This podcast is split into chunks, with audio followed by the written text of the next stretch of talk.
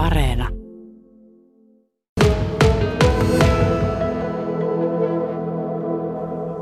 Janne Leppänen, harvoin sitä pääsee jututtaa miestä, joka hurauttaa just Hornetilla tuohon viereen. Sä oot Lapin lennoston muun muassa lennonopettaja, mutta sitten lentuen päällikkö. Niin kerro vähän, miltä se tuntuu olla tuolla ilmassa?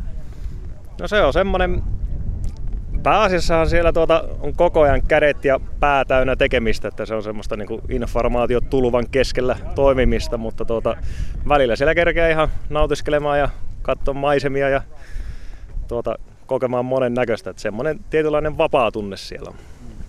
Sä oot paljon tehnyt ja lentänyt ja tosiaan opettanutkin, niin mitä tämmöinen harjoitus sitten noin kokeneelle lentäjälle antaa?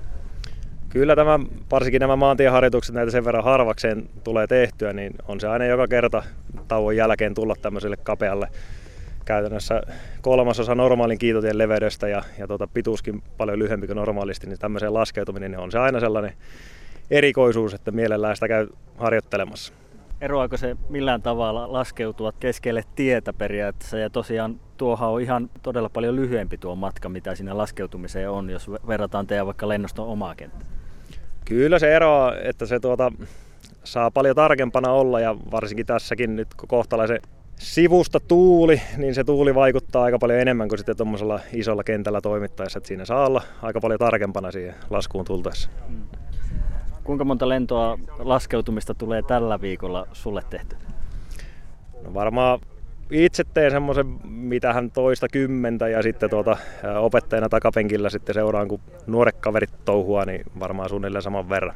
Kuinka tärkeitä harjoituksia tämmöiset ovat tosiaan nuorille, ihan lentoura alussa oleville lentäjille?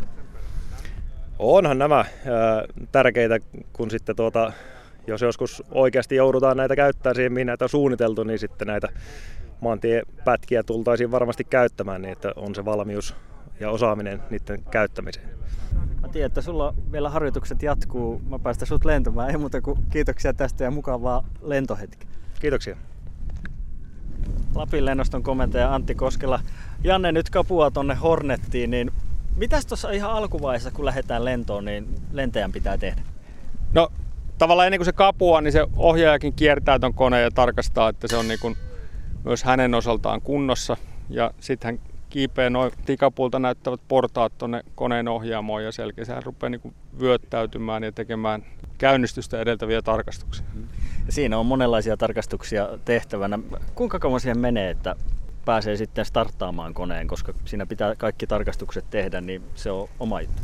No siinä menee semmoinen kymmenkunta minuuttia, kun se on tuosta kiivennyt koneeseen, niin se lähtee sen jälkeen sitten niin rullaamaan, riippuen vähän meneekö kaikki niin kuin ensimmäisellä kerralla sitten niistä niin kuin käynnistyksen jälkeistä toimenpiteistä. Välillä siinä joudutaan sitten tekniikan kanssa keskustelemaan, että jotain vielä niin kuin tarkastetaan ja varmistetaan, mutta kymmenkunta minuuttia niin se on, on ilmassa tuosta hetkestä tällä niin kuin normaalisti. Kyllä.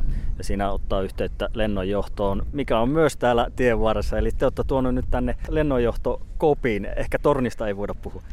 Joo, siis lennonjohtotornista puhutaan aina, vaikka se on maan pinnalla tässä tapauksessa, mutta sinne tulee niin tarvittavat yhteydet, ennen kaikkea se niin tilannekuva, jonka se lennonjohtaja tarvii siihen sekä lähilennonjohto, mutta ennen kaikkea tutkalennonjohtopalveluihin. Ja tämä on tällä viikolla niin valtakunnan vilkkaimpia lentokenttiä, että taitaa niin Helsinki-Vantaallakin nippa ja nappa niin ylittyä 500 lentoa viikossa, se voisi vaikka tarkistaa.